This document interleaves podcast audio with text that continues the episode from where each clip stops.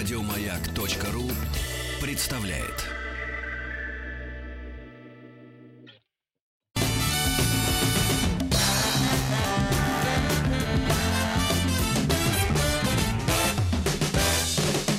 Вахтанг Махарадзе и Павел Картаев. Всех излечит, исцелит добрый доктор Айболит. Эти строчки нам известны с детства. Именно про доктора Айболита сегодня мы поговорим. Существовал ли настоящий доктор Айболит? Может быть, было их несколько. И каким образом он связан с доктором Дулиттлом, если у них есть такая связь. Сегодня у нас на связи общественный деятель, руководитель проекта «Пешком по Вятке», кандидат исторических наук Антон Сергеевич Касанов. Антон Сергеевич, здравствуйте. Здравствуйте. Добрый день. Добрый день. Добрый день, Антон Сергеевич. Вот прежде всего, как вы думаете, на сегодняшний момент вообще доктор Айболит, он актуален или нет? Когда я его переслушивал вчера в исполнении Чуковского, это же, в общем-то, такой настоящий роуд-муви в стихах, довольно жестокое, когда бедному зайчонку отрезают ножки, а потом еще это, в общем, напоминает какую-то такую вот, не знаю, фильм-катастрофу в конце, когда он приезжает в Африку. Ну, во-первых, конечно, сейчас это очень актуально, потому что у нас на дворе все-таки стоит пандемия, и работа врача приобретает все более и более важное значение. Неважно, какой это врач, это ветеринар, педиатр, это там любого типа доктор. Все для нас, безусловно, сейчас важны, и поэтому любые произведения, которые популяризируют работу врачей, они приобретают все больше и больше значений, тем более, если это касается детей. Но что касается жестокости, то в каком-то роде, конечно, по нынешним временам это уже 18+, потому что то, что было можно изображать, про что можно было говорить в 20-е годы, в 30-е годы, сегодня, конечно, уже нормы морали, они, конечно, изменились, так же, как изменились и нормы права. Но мы же не собираемся рассматривать эту сказку, по сути дела, да, многосерийную сказку, с точки зрения каких-то прямых ассоциаций. Мы ее, конечно, рассматриваем с точки зрения определенной подноготности, с точки зрения того, что за образом доктора Айболита кроется сама профессия врача, как человека, который готов сделать все, что угодно и применить любые свои силы, спецсредства, навыки, знания для того, чтобы его пациент, неважно кто это животное или это ребенок, или это взрослый, или вообще это кто угодно, но главное это спасти этого субъекта. Поэтому, конечно, доктор Айболит, он всегда будет актуален и он всегда будет каким-то таким произведением, которое популяризирует и прославляет профессию медика. Скажите, пожалуйста, Антон Сергеевич, все-таки доктор Айболит – это самостоятельное произведение или это все-таки адаптация доктора Дулиттла Хью Лофтинга?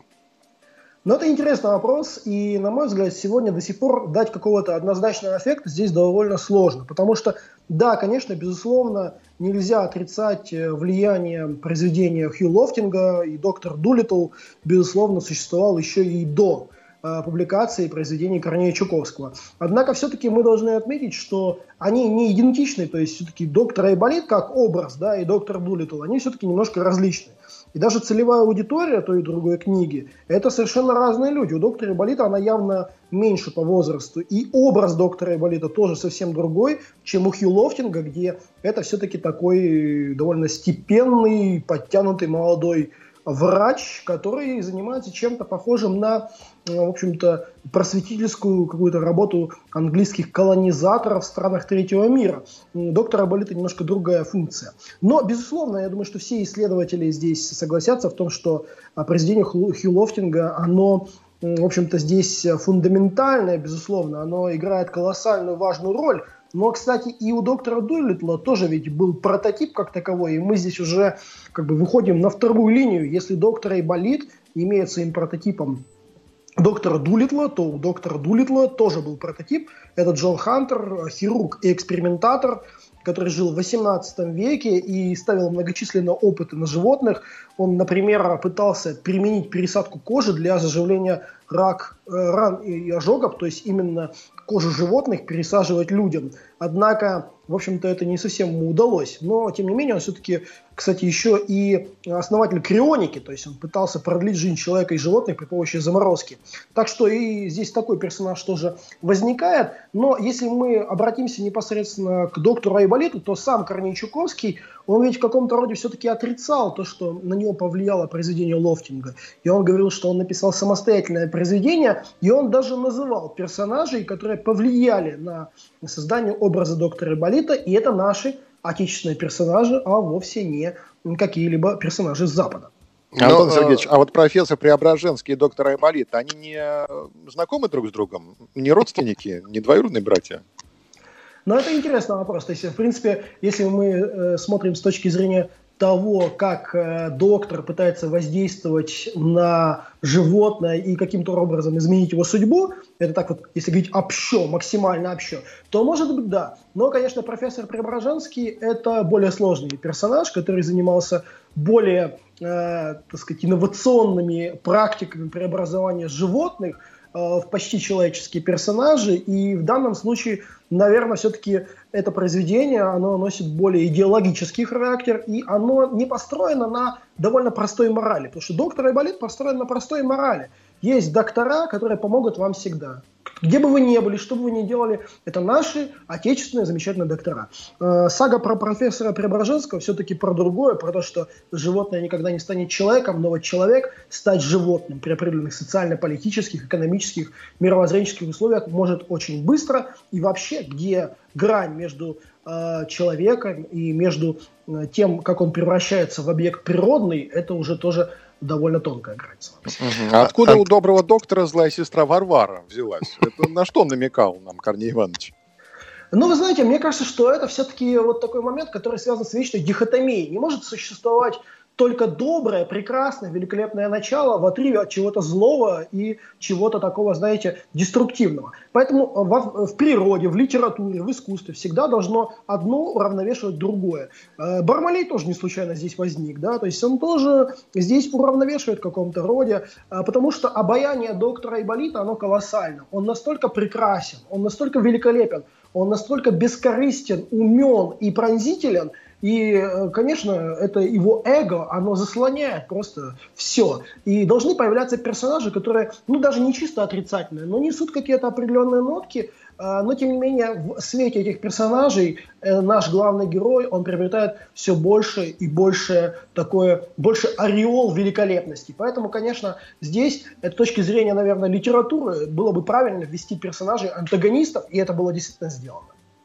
Антон Сергеевич, вот вы сказали, что Корней Иванович Чуковский говорил о том, что доктор Айболит самостоятельное произведение, и говорили о том, что на разную аудиторию как бы направлен доктор Айболит и доктор Дулиттл, но изначально ведь даже есть, по-моему, эти издания, изначально, когда издавался, собственно, первый доктор Айболит, там было написано, что это, в общем-то, адаптация, в общем-то, Хью Лофтинга. И тоже есть такая легенда, подтвердите или опровергните, о том, что в тот момент, в 20-х годах прошлого века, Хью Лофтинга сразу переводили несколько переводчиков. Один из них был как раз Корней Иванович Чуковский.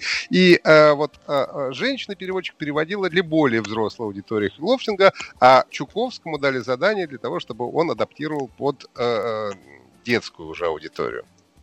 Но, возможно, это действительно так. Но здесь получается у нас небольшая путаница, потому что ведь персонаж Айболита, он появляется не только в прозе, но и в поэзии у Чуковского. И говорить о том, что в поэзии Чуковского есть какой-то плагиат, да, то есть он взял какие-то стихи чужие и эти стихи переложил на свой лад, это-то совсем уже было бы довольно здесь абсурдным. Хотя я не буду ни в коем случае отрицать то, что все-таки он занимался и литературным переводом, да, но Айболит присутствует одновременно в стихах Чуковского, да, и одновременно в таком прозаическом вольном пересказе сказки текста Лофтинга уже в прозаическое произведение, посвященное приключениям доктора Айболита. Поэтому здесь немножко стоит это все различать.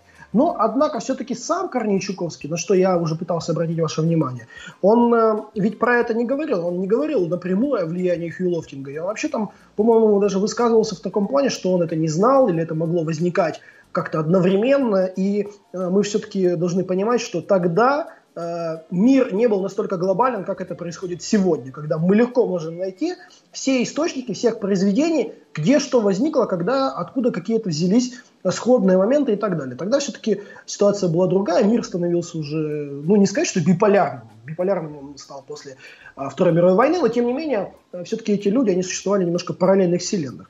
Но попытки адаптации для разных аудиторий разных стран, это тоже абсолютно нормально, потому что все-таки, ну, я думаю, что Корней Чуковский отлично понимал, что советские дети и дети западные – это разные дети, и им нужны разные тексты и разные герои литературные. В принципе, наверное, такое происходит и сегодня, когда у каждой страны есть свои, там, те же мультипликационные герои, которые абсолютно различны от западных.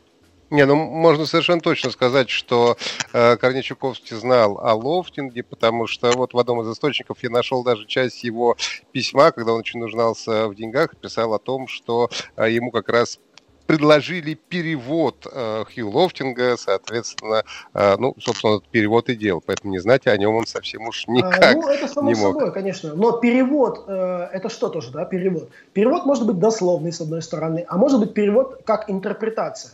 И опять же, в поздних своих интервью, да, например, он в 1967 году дал интервью «Пионерской правде», и там он рассказал, как он создавал сказку «Доктор Айболит».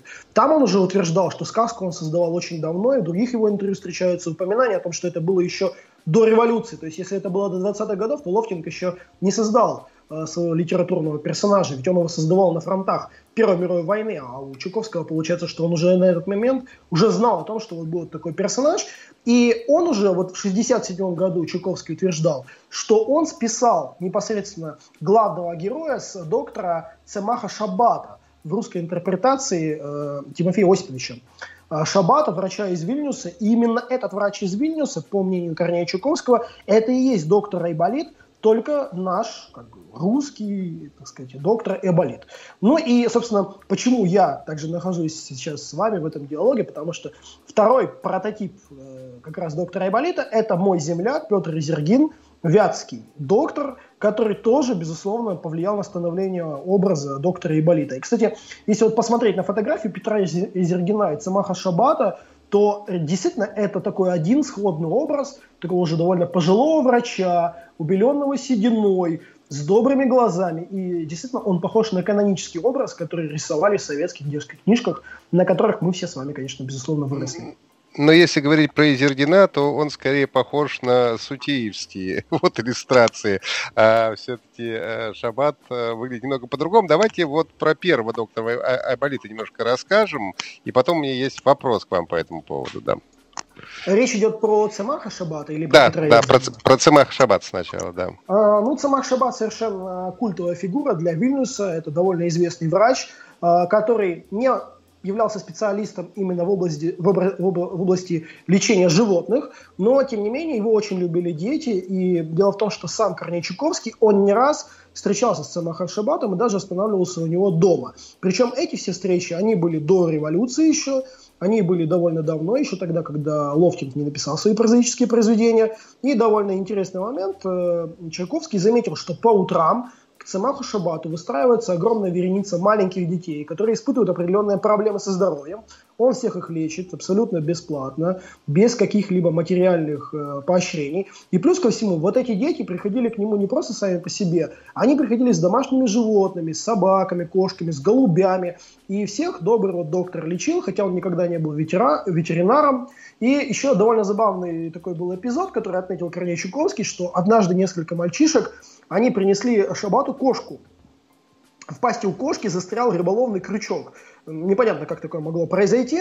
Вот. Но, тем не менее, Цемах Шабат бросил все дела и долго с ней возился. И крючок в итоге вытащил, и кошка выздоровела. Дети все были очень рады. И сам образ, конечно, Цемаха Шабата, он очень интересный, потому что это был такой общественный деятель, активист, который помогал бедным, больным, немощным, лечил людей совершенно бесплатно, брался за любую работу, и в Вильно он абсолютно культовый персонаж, ему поставлен памятник, и, кстати, на этом памятнике указано, что это и есть прототип сказки Чуковского «Айболит», и даже в Вильно есть такой слух, он неподтвержденный, что инициатором установки памятника была Майя Плесецкая, известная балерина, которая якобы доводится Дании родственницей вот этому вильнюсскому врачу, и поэтому Все-таки сам Корней Чуковский указал на Шабат. О Ботвиннике еще говорят, что Майя Плесецкая и Ботвинник, который тоже каким-то образом мог быть дальним родственником Цемаха Шабата. И, насколько я понимаю, этот памятник уже второй, поскольку первый в музее хранится, да? Да, ну первый памятник пережил гонение на евреев, то есть очень тяжелые времена, рубежа 30-40-х годов, его смогли сохранить. То есть, опять же, это такая очень добрая, очень... участливая память об этом человеке, и поэтому, конечно, он совершенно культовый персонаж, и действительно сам Чуковский в 1967 году указывал, что какие-то черты своего доктора Айболита он списал с доктора Шабата, хотя, конечно, сам этот доктор не ездил в Африку, но, тем не менее, какие-то общие черты действительно есть, и во внешности, я полагаю, что тоже эти черты, безусловно, присутствуют. Если мы посмотрим... А большая ли семья была у Цемаха Шабата, и были ли там родственники, в которых можно разглядеть вот эту сестру Варвару из повести о докторе Айболите? Но я не занимался, конечно, генеалогией именно этой семьи, но я не думаю, что здесь стоит смотреть вот настолько досконально, да, потому что все-таки литература – это произведение, которое выдумано, да, литература – это ведь не прозаическая какая-то вот такая суть событий, переписанная на листе бумаги. Поэтому искать Варвару, ну, можно ее искать, и при желании можно найти, но ключевой персонаж здесь вовсе не Варвара, и можно еще и Бармалея ведь поискать, но тоже, наверное... Ну, Бармалея обязательно поищем, мне кажется, вот. Бармалея нужно поискать. Главное здесь найти Айболита, и мы его уже нашли. А у меня вот такой вопрос. Я видел интервью с одной из родственниц, ну, уже, я думаю, что это была либо правнучка, может быть, праправнучка Цемаха Шабата, и она говорила о том, что, в общем-то, Шабат не был, несмотря ни на что, он не был прототипом Айболита. А вот то, что Чуковский об этом рассказал в 60-м году в этом интервью, это все благодаря тому, что Чуковский был вообще, в принципе, склонен к мистификациям. И таким способом ему хотелось, ну, как бы, своего друга, хорошего приятеля, как современным языком сказать, промоушен ему сделать, да, и каким-то образом про него рассказать, что в свою очередь вылилось в то, что какие-то вот реальные заслуги Цемаха Шабата, в общем-то, были позабыты, и после этого его уже все помнят только как доктора Айболита, а вот ответ на этот вопрос мы услышим уже у нашего гостя Антона Сергеевича Касанова после выпуска новостей. Я напомню, что сегодня мы говорим о докторе Айболите и о докторе Дулиттли в том числе, и о прототипах нашего любимого доктора Айболита. Вернемся после новостей.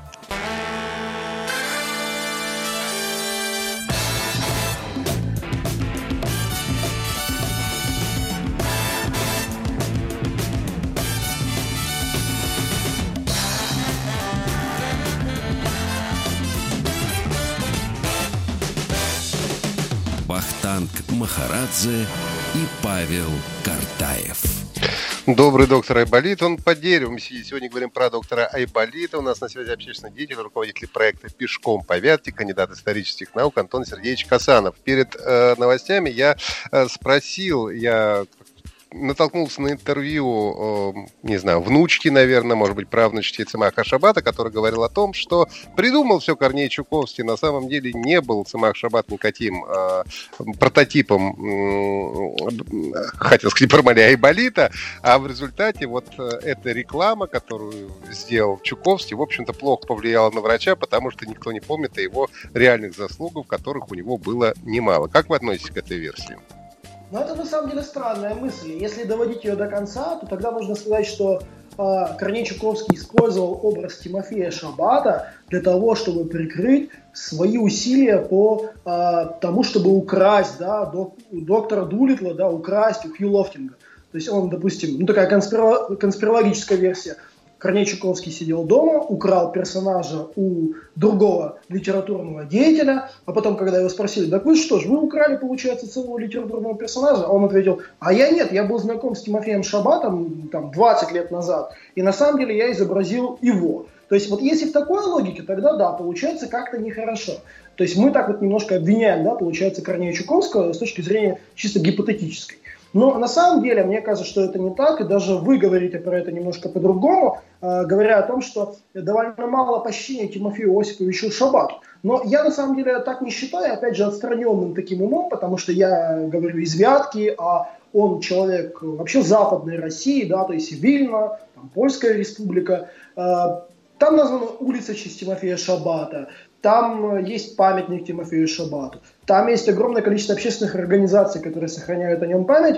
И то, что мы, люди, которые далеки совершенно от этих мест, знаем про него, ну, опять же, просто вбейте в любом поисковике его имя, вам выйдет очень много ссылок с его биографии, он очень уважаемый человек. И я думаю, что здесь такое мнение, ну, не совсем состоятельно, я думаю, что наоборот, то, что такая появилась версия, она позволяет нам узнать больше про того человека, про которого, может быть, мы бы широко и не узнали, живя здесь, в глубинной России.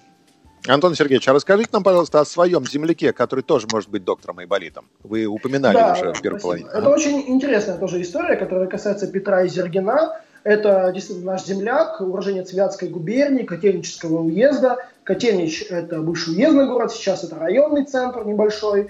И вот поскольку в Вятской губернии до революции не было высших учебных заведений и некуда было поехать учиться, а Петр Изергин, он как раз мечтал стать врачом, мечтал стать доктором, то он поехал учиться в Казань. Но когда он приехал в Казань, то выяснилось, что там вообще-то не до учебы, потому что идут революционные выступления, и он поучаствовал в знаменитой ленинской сходке. То есть волнение, выступление оппозиционное, за что он подвергся определенным санкциям. Кстати, интересно, что и Тимофей Шабат тоже был арестован, он находился в местах заключения за свою оппозиционную деятельность, и поэтому доктора, они всегда были больше, чем просто медики. Это были люди с гражданской позиции, они были недовольны тем, что происходило в России в конце 19 века. Ну и вот Петр Изергин смог вернуться в институт казанский. И, кстати, довольно любопытно, что тогда он получил большую золотую медаль за исследование физиологии человека и животных. Так что иногда говорят, ну как он связан с животными? Ну, пожалуйста, вот вам прямая такая вот связь. Ну и в дальнейшем, что любопытно, его вся жизнь с 1906 года и по конец 30-х годов 20 века была связана с Крымом, с костно-туберкулезным санаторием для детей в Алупке, куда его пригласил профессор Александр Бобров, и Изергин стал его преемником. И вот это был настоящий рай для детей, потому что действительно больные туберкулезом дети там обретали буквально вторую жизнь, и он придумал даже свой метод лечения довольно интересный. Вообще случайности иногда бывают не случайные. Однажды произошло землетрясение в июне 1927 года в Крыму, и пострадали санаторные корпуса. После этого дети вынуждены были очень много проводить времени на улице, то есть кровати прямо поставили там. И внезапно этот метод нахождения на улице, он принес свои плоды, то есть детям становилось лучше. И одним из также методов влияния на психологию детей, многие из которых, конечно, очень сильно переживали заболевание этого тяжелого, было приглашение туда общественных деятелей, писателей, публицистов. И вот таким образом, наряду с Чеховым, Толстым, Буниным, Горьким, там оказался Корней Чуковский. Но, к сожалению, вот у Корнея Чуковского очень тяжелая история, связана с его младшей дочерью Мусей. Бедная Муся очень сильно страдала как раз туберкулезом. И действительно, сам писатель много раз ее привозил лечиться к Изергину, и он сам читал детям сказки. Интересный момент был связан с тем, что вообще-то взрослым туда доступ был запрещен. Но Чуковский как бы приезжал читать сказки детям, и за счет этого он мог больше времени там проводить. И что любопытно, что отмечал сам Чуковский. Во-первых, у него было такое место приема больных.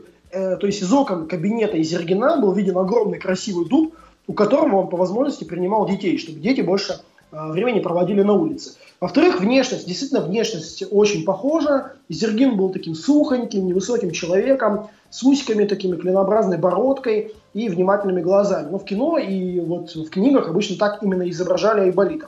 Ну и надо сказать, что действие одной, ну, довольно малоизвестной повести Чуковского «Солнечное» происходит именно вот там, в Бобровке. Поэтому, конечно, очень интересны вот эти параллели, и по одной из версий, конечно, мы не настаиваем на то, что эта версия основная, потому что, в отличие от Тимофея Шабата, Чуковский напрямую нигде, ни в письмах, ни в статьях в газете, он не говорил, что я списал образ Изергина. Но по одной из версий, действительно, доктор Изергин мог быть тем, с кого Чуковский рисовал доктора Айболита, То есть это был добрый доктор, человек, абсолютно преданный людям, потому что у Изергина не было своей личной жизни. У него была только вот жизнь общественная. И в голодные годы, годы гражданской войны, 20-е годы, он собирал детям еду, там буквально все отдавал, там последние свои вещи продавал, только чтобы они лечились. И, конечно, там в Крыму его помнят, там тоже стоят ему памятники. И у нас в областном центре, в городе Кирове, мы тоже добились того, что был установлен такой арт-объект, памятник доктору Изергину, который стоит на территории больничного учреждения. И там есть такая традиция, что люди могут присесть на стульчик к доктору Айболиту, как бы к доктору Изергину, и получить какую-то энергетическую подпитку для более грамотного психологического лечения их проблем. А вот этот самый, не знаю, дуб или дерево, которое было видно из окна доктора Изергина, это вот то самое дерево, под которым сидел, получается, доктор Айболит? Ну, получается, что, возможно, это действительно так, да. То есть, конечно, здесь есть определенные параллели. Но, опять же, я бы не стал их считывать прям один в один, да. То есть, есть какие-то определенные символы, есть отсылки, но мы не можем здесь сказать, что это прям вот один-один. Вот что это, а то, это, то. Все-таки я лично думаю, что доктор Айболит – это коллективный такой символ, да. То есть, это вот тот добрый доктор, который предан своей профессии и который готов лечить всех детей и людей и кого угодно. И, конечно, это и Изергин, это и Шабат, и многие другие доктора. Ну, а дерево – это, конечно, символ. Ведь дерево – это не просто как бы место приема, да, что на улице как бы чисто такое утилитарное. Дерево – это ведь символ жизни, да, потому что дерево долго растет, оно вырастает. И так и человек тоже имеет свои корни, он вырастает, он благоухает. Но потом, к сожалению, наступает момент, когда возникают проблемы с этим ростом. И вот тогда-то и должен появиться у этого дерева добрый доктор, который поможет нам исцелиться. Антон Сергеевич, а почему Корней Чуковский сделал Африку местом действия? Африка была как бы в информационной повестке в 20-30-х годах? Или просто Африка хорошо рифмуется, например? Ну, на самом деле, интересный вопрос. Вообще, тут, конечно, можно было бы уйти в рассуждение о какой-то геополитике, да, потому что Африка всегда была местом развития как будто бы периферийных событий в истории, да, мы знаем, что во время Второй мировой войны там тоже был фронт, и там тоже были боевые действия, но мы про это знаем довольно мало.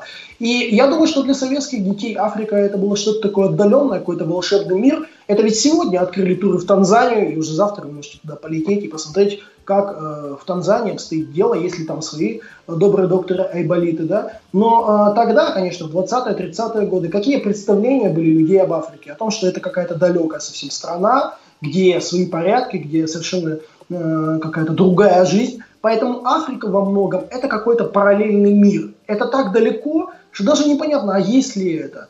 И поэтому, в общем-то, мне кажется, как в литературный прием, это был довольно хороший прием. Но точно так же можно было бы поместить место действия ведь и в параллельную вселенную, и на другую планету. Ну, в общем-то, здесь это, наверное, не ключевой момент. И благодаря этой книге мы, наверное, узнали, что в Африке много разных диких зверей, там что-то происходит. Почему бы нет? В дальнейшем Африка для Советского Союза стала дружественной, стала родной, и африканские политические лидеры к нам приезжали и стояли в мавзолее. Некоторые из них даже очень широко известны. А могло это быть все-таки такой вот, не знаю, парафразом на того же Лофтинга, у него же все-таки доктор Дулиттл был такой и путешественник известный, который много где ездил, в Африке в том числе. Ну, безусловно, да. То есть, конечно, мы здесь видим прямые параллели с доктором Дулиттлом. Но, опять же, у доктора Дулиттла, если мы берем классический типаж какого-то англичанина, представителя Первого мира, тут с Африкой это все понятно, да, потому что все-таки это колонизаторская деятельность, это многовековые традиции, когда колонизаторы, врачи какие-то, миссионеры, религиозные деятели, научные деятели едут туда и лечат, развивают там какую-то инфраструктуру, то есть здесь все логично. А у Российской империи, например, если мы берем гипотезу о том, что доктор Айболита наш замечательный Корней Чуковский придумал еще в начале 20 века, не было связи-то с Африкой. То есть, Антон Сергеевич, сейчас у нас перерыв, вернемся буквально через минуту. Вахтанг Махарадзе и Павел Картаев. Говорим сегодня о докторе Айболите. У нас на связи общественный деятель, руководитель проекта «Пешком по Вятке», кандидат исторических наук Антон Сергеевич Касанов. Мы уже выяснили, что основных два у нас претендента на звание доктора Айболита. Это Цемах Шабат из Вильно, сегодняшнего Вильнюса, и вот вятский Петр Изергин. И они внешне даже немного похожи между собой. Вот интересно, все-таки вот образ вот этого доброго старичка с бородой, он появился до знакомства Чуковского с этими врачами или так совпало просто? Ну, это интересный на самом деле момент. То есть, опять же, мы, смотря откуда, берем вообще все истоки этого произведения, да? То есть здесь нам довольно сложно установить именно как он создавал этот образ, потому что, опять же, мы должны понимать, что я думаю, вы со мной согласитесь, что наши визуальные представления доктора Айболита, они зиждутся в первую очередь не на тексте, который был в сказках, в книгах и так далее, а на мультипликации и на картинках в книгах. А эти образы уже создавали художники. И поэтому мы во многом знаем образ Айболита с точки зрения именно вот этих людей. Но они вдохновлялись чем? Тоже это довольно любопытно, к сожалению, большого количества информации о том, как художники что там рисовали, мы не знаем. Но опять же, я могу сказать, что для меня очевидно, что это собирательный образ, то есть человек, который думал о докторе Айболите, он представлял себе такого идеального врача, доброго, ласкового ко всем и так далее. То есть какое-то вот все равно здесь присутствует собирательное начало, но недосконально списанное с кого-либо. Но художники ведь тоже, первые иллюстрации же еще были и при жизни, конечно, Чуковского, наверное, ведь они как-то договаривались о том, спрашивали у Чуковского, каким нужно рисовать доктора Айболита. Уже потом Владимир Сутеев нарисовал вот своего, который был похож как раз на Петра Изергина в результате, то есть не из головы же они это все выдумали тоже. Безусловно, ну, Сутеев явно знал то, что он делает, и, безусловно, при жизни Корнея Чуковского появится образ доктора Айболита отличным от того, что в итоге у нас было заявлено, и то, что у нас было популяризировано в массовой культуре, этого быть, конечно, не могло. Поэтому все это является проекцией именно представлений, безусловно, того самого Корнея Чуковского, но Сутеев сам по себе, конечно, оказал тоже мощное влияние, потому что одно дело замысел, а другое дело его реализация. И реализацию мы знаем все-таки из-под пера Сутеева. Поэтому про него здесь нужно обязательно тоже было сказать. Это человек, который действительно очень сильно повлиял на наши представления об образе доктора Айболита. Ну, потом уже, конечно, мультипликация советская сама по себе. Ну, а что касается Изергина, правда, советую нашим слушателям просто загуглить, как он выглядел. И я думаю, что вы просто на фотографию посмотрите, и вы поймете, что да, это и есть доктор Айболит. Хотя, когда я увидел, как выглядит Цемах Шабат, я подумал, что тоже это очень близкий образ. То есть настолько знакомый, что у человека у самого рождаются ассоциации с доктором Айболитом. Но что здесь первично? Мультипликационный вот этот образ, рисованный образ. Или наши представления, которые у нас возникали в детстве, когда нам папа и мама, бабушка, дедушка читали сказки, здесь сказать сложно. Антон Сергеевич, Тянитолкай — это изобретение Чуковского или есть подобное животное странное и в докторе Дулиттле? В «Докторе Дулиттля», насколько я знаю, таких выдуманных животных не было. А здесь, конечно, Корней Чуковский придумал действительно уникального зверя, который совершенно потрясающий. И я сомневаюсь, что природа могла бы создать что-то подобное. Но, опять же, это нам говорит о том, что Корней Чуковский не переписал дословно это произведение. Он не сделал копию. Он все-таки переработал этот текст, и он пытался его адаптировать. Он придумал что-то новое. Ну вот про Бармалея история тоже интересная, что он шел по улице с похожим названием в Петербурге, и потом придумал этого персонажа, как бы перефразировав название этой улицы. Вот. То есть он... Творческий процесс был довольно живой, поэтому я не думаю, что, безусловно, образы и того, и другого доктора, о которых мы сегодня упоминали, Шабата и Изергина, они сыграли здесь роли. Какие-то их повадки, какие-то истории жизни, какие-то элементы, они все равно вошли в это прозаическое произведение. Поэтому, в общем-то, появление Тянитолкая – это здорово, это классно, потому что это инновация какая-то, это прям развивает тоже в детях фантазию. А можно ли допустить, что такое животное существует? Где-то в Африке. Но мы не были в Африке, да, пока еще. А вдруг оно там есть, а может быть его там нет. Это возникает сразу какая-то рефлексия. Так и должно быть, когда мы читаем сказку. А прототип Тянитолкая — это наверняка электричка. Да, интересная на самом деле ассоциация. Сейчас еще есть такие электрички вообще с подобной Тянитолкой?